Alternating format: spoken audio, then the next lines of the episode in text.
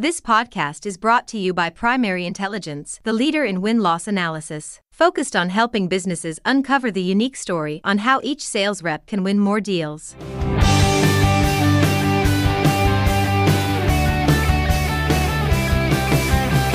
Hey everyone, and thanks for joining me on another rousing edition of Sales Intelligence Weekly brought to you by Primary Intelligence. I'm Ryan Queller. You don't just win deals without first capturing the attention of your audience. A solid and effective outreach strategy when selling is key to helping you improve win rates. But that's easier said than done. As, as one of my friends says, says easy, does hard. It's not the easiest of feats. So, how?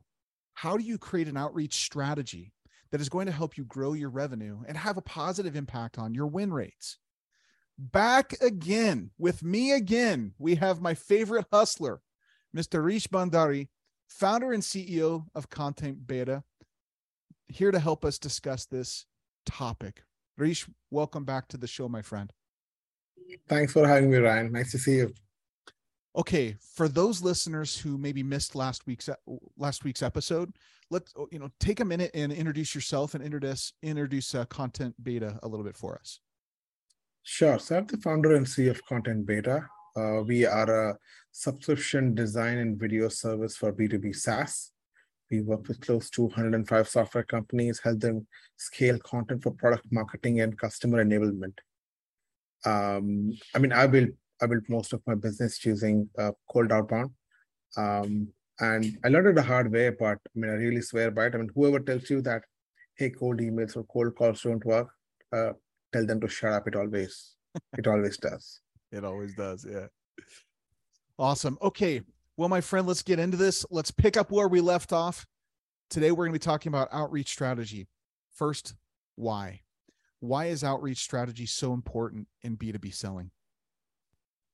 Um, I think in B2B selling, the, the bigger difference between B2B and B2C is you have fewer customers, right? Unlike B2C, where your channel could be lot of stuff. Could be retail could be like digital ads could be uh, could be a lot of different stuff right? You can have distributors.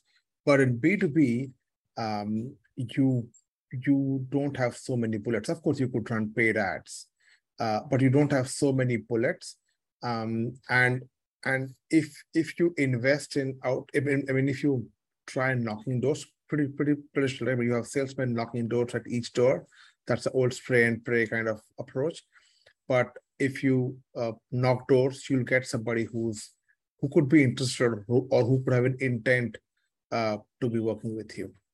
Um, so i think outreach although a bit expensive than traditional acquisition strategies but for b2b it works because b2b is higher ticket size they have higher budgets they have higher lifetime value of the customer and you could afford higher acquisition cost. Um, and plus it's scalable i mean you just crack the code once scale up with two as two SDRs, 200 SDRs. So I guess um, it's much uh, scalable uh, way to grow your sales. Okay, so I think I think any of our listeners, um, I don't know if we're going to ever hear anybody say no. Our, an outreach strategy is not important. So I think we, I don't think we're going to get pushback from any of our listeners today with, with this statement that it's vastly important and for the reasons that you just described. Let's get a little bit controversial. Who let's talk about ownership here. Who should be owning the outreach strategy in in a B2B organization? Sales, marketing, other? Who should own this? Um, in my view, it's always the sales. Um, so marketing, marketing uh, function's goal is to how to make sales easier. The marketing function's goal is not to get you sales. Um, the sales guy's uh, goal is to to get meetings, to get conversions, to get money in the bank. Um, so I guess a sales a sales guy should own outreach. Okay, let's go. Let's go a little bit further. Let me push on that. Why sales? Um, there's some organizations that say no. Outreach needs to be owned by marketing because it's a continuation of of qualification. But it sounds like you see it differently. Tell tell me more. Um, so I think sa- sales is a bit different than uh, uh, so so there are two kinds of email outreach, right? One is your typical old school email marketing, where you send weekly emails or monthly emails to people who have either opted into your list or who have downloaded some asset or who are part of your email list, newsletter, whatever. Sales um, owns that kind of email outreach where you are trying to reach out to cold, so to people who are strangers, who may not forget who are problem or solution aware, who may not be even brand aware. Um, so I think, I think uh, uh, those are two different kind of people where email outreach works, right? So if it's if it's people who, are probably you're brand aware, could be the marketing people who handle it. But if you're trying to reach out to strangers, trying to convince them to take a look at your product, to sit for a demo, uh, to try it out for a couple of weeks, I think sales function uh, does a pretty decent job at that. Yeah. So I, I personally, I totally agree with you. Uh, but this this is a, a, controversial topic for some people in some organizations. Um, is there ever a, a situation when marketing should own outreach? Can you could you ever see that? Uh, probably in messaging, right?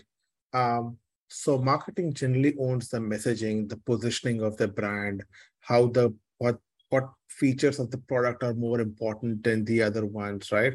So what value, what's the value proposition? How are you different than the competitors, like the battle cards, everything, right? So probably the way you describe your product, your company is owned by marketing, right? And and one more where I could see is who's your audience, right? So marketing uh, probably has uh, I, I'm not sure if they should own it, but they could partially own that who's your target audience, right? At least because influence it, right? I mean, at least have some influence. Exactly, because the marketing team also learns about the audience really well. I mean, they they do a lot of research, they run campaigns, um, and I think they have a pretty much solid grip on um, the target audience. Uh, so I guess these are the two aspects where marketing uh, team could influence. One is your product messaging, and second is your target audience. Okay, let's go deeper here then, and, and we'll we'll split it out. Um, what are some of the common pitfalls that sales experience when creating an outreach strategy? Um, I think common pitfall is uh, uh, like one medicine to all, right? I mean, just creating, thinking, uh, thinking that hey, I have a list of two thousand emails. Um, I have one email. Let's sh- shoot out. Um, it will never work um, it will never work because spray and pray approach uh, doesn't work. Your Gmail is smarter, the, your caller ID is smarter. People figure out that hey, this this email or this call is a spam, right? So the number one job of a salesman is to not look like a salesman, right? You have to uh, sound like somebody who would like to have a conversation. I mean, I follow Josh Braun, um, and he keeps on telling about this this concept of zone of resistance, right? I mean, just imagine you're going to a to a, retail outlet, um, and, a, and a salesman comes in, "Hey, you want to help? Uh, you need help?" And what's your first reaction? Nope. I mean, I'm just, no, I'm just, I'm just looking. looking, around. No, yeah, just, stay away. I mean, mentally, you're trying to say you're trying to uh, put up a, a zone of resistance where you're trying to push back anybody who's trying to make a sale to you. Because in your head you feel that that guy is trying to convince me to make a purchase. Um, so a natural tendency of human mind is to um, push back salesmen. I mean when i say push back salesmen also push back sales kind of language right? Um, so i think that's number one. Uh, hey don't look like a salesman um, other is the spray and pray which i spoke about is don't don't uh, spray to spray your about your product or your capabilities everywhere, right? I mean, it doesn't work. Tweak your messaging, personalize your emails. Um, don't spray and pray. Okay, so don't look like a salesperson and don't just vomit your feature functionality if you're selling software. Don't just put it all out there for all of it to be consumed. Why not? Tell me why why is it important to tweak the messaging to to to meet the the need of the customer? Why? I think average uh, above the line kind of audience, which is CXOs and CEOs and founders, they get close to 40, 50 emails a day. Uh, these are, when I say these are like cold emails, right? And everybody's trying to pitch something or the other. Uh, if you have one common messaging, if if your reader feels that this guy is using a script, right? This guy is um, not going an extra mile learning about me or my company, not doesn't know me. I mean, he's just saying that, hey, I'll increase your sales by 40%, right? Um, I don't want to pay attention to this email, this message, even though I'm looking for it, even though I in the back of my mind, I might be open to purchase it. But if I feel that the the email or the call does uh, doesn't have so much effort put into, um, my first knee-jerk reaction is um, this is like spammy salesman.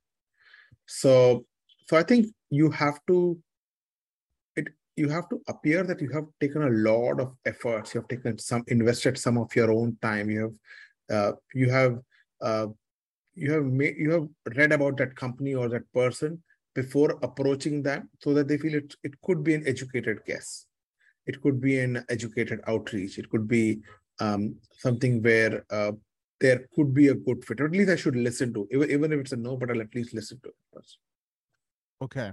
So that that's a wonderful tip. Do do some homework, right? Some basic homework to understand, invest your own time, demonstrate that you're you're putting yourself out there too to help break down that barrier, to not sound like that salesperson.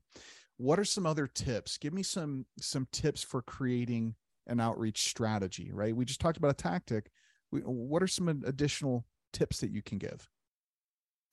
So um, so I have my own sales playbook, and uh, um, we have like five P's. Um, one is one is people. You got to make sure you got to educate your SDRs. What's the life like? I mean, what do you expect? Keep down your expectations and your responsibilities in one one sheet of paper. The second is um, product. Sorry, not product. Product comes last. So don't don't teach your salesman what your product is. First, talk about what problem you are solving, right? So secondly, I would talk about the problem, right? Teach your salesmen, um, teach your SDRs or BDRs, what's the industry, what's the language, what problems, um, how do you find people with problems, right? Because because part of making good sales pitches is finding people with problems. You don't want to find just people, but people with problems. Um, so people, problem, then comes process right? How do you do your outreach? I mean, what tools do we use? How do you, um, which kind of messaging works? How do you, how do you extract? How do you enrich your data? Could be phone numbers, could be emails, um, and then comes product. Uh, the last thing you want to teach your SDR is how your product solving the problem. Of course, they should know about it, but that's not the first thing you teach them. That's the last thing you teach them. That this is our product and these are our four or five or whatever number of features you have. So I think that's how I've created my own playbook. Um, it's easier for me when I onboard new SDRs. Um, and of course, I keep on updating that um, every two months. So, sure. So I, I love the fact, man, that is awesome that you talk about the people and then the problem. That's the, you know, one and two uh, of your strategy. Product is at the end. Product is at the end but what's the problem that that the people that you're trying to sell to what are they facing so it makes it very centric on them rather than on the company's product that's trying to be sold i love that strategy do you have any success stories here that you could share with us by employing this strategy um, so i have a three people sdr team uh, each of them does an outreach of at least 60 to 70 new prospects we personalize so we write icebreakers. Probably we'll do research on their website, see see which kind of industries they work with, or we go to that person's LinkedIn profile. So we personalize a lot of um, our emails. Um, and of course, we run an automated campaign after this personalization.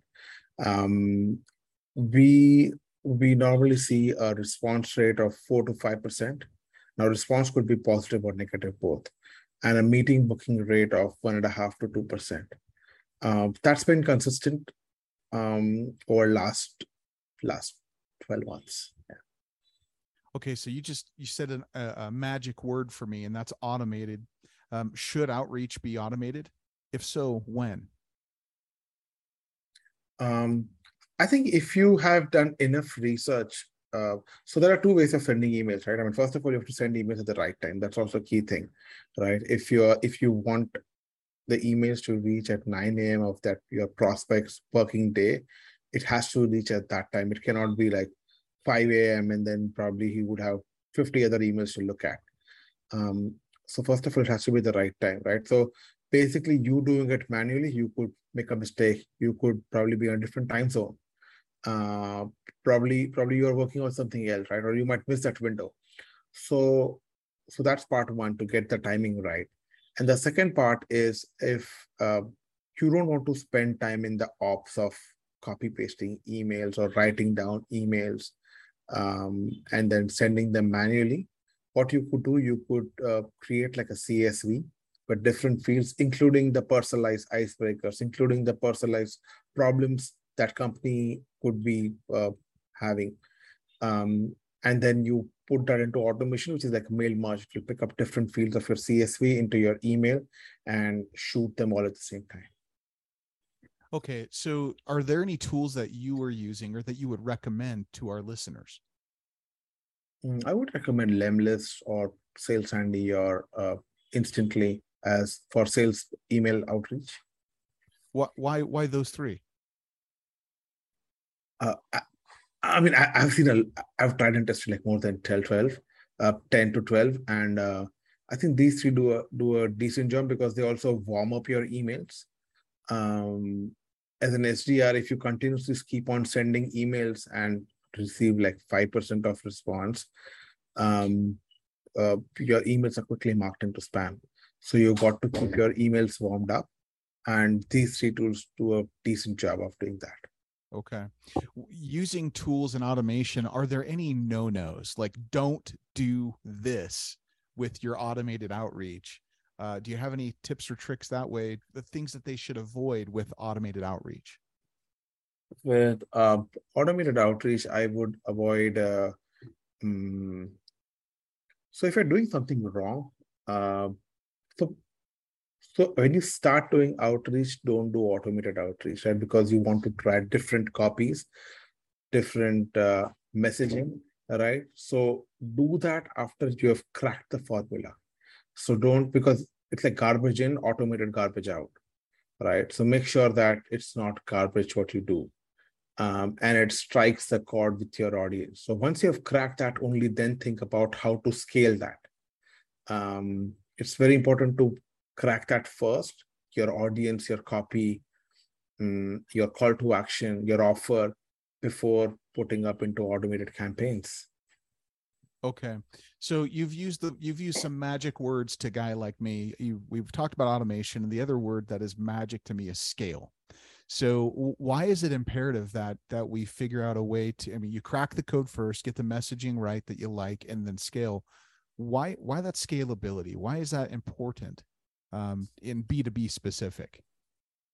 Um, I think it's important for even B two C, right? I mean, uh, if you try to do things manually, uh, you can only do certain amount of things. I mean, it's not just email; it could also be everything. Right? It could also be your newsletters, it could also be your um, transactional emails, right? If you do it automatic, it will you uh, if you do it manually, there'll be time investment, uh, resource investment. If you if you can use make use of tools which could automate that, you could scale much more. It's it's no longer one plus one is equal to two. It's one plus one is equal to four or five maybe.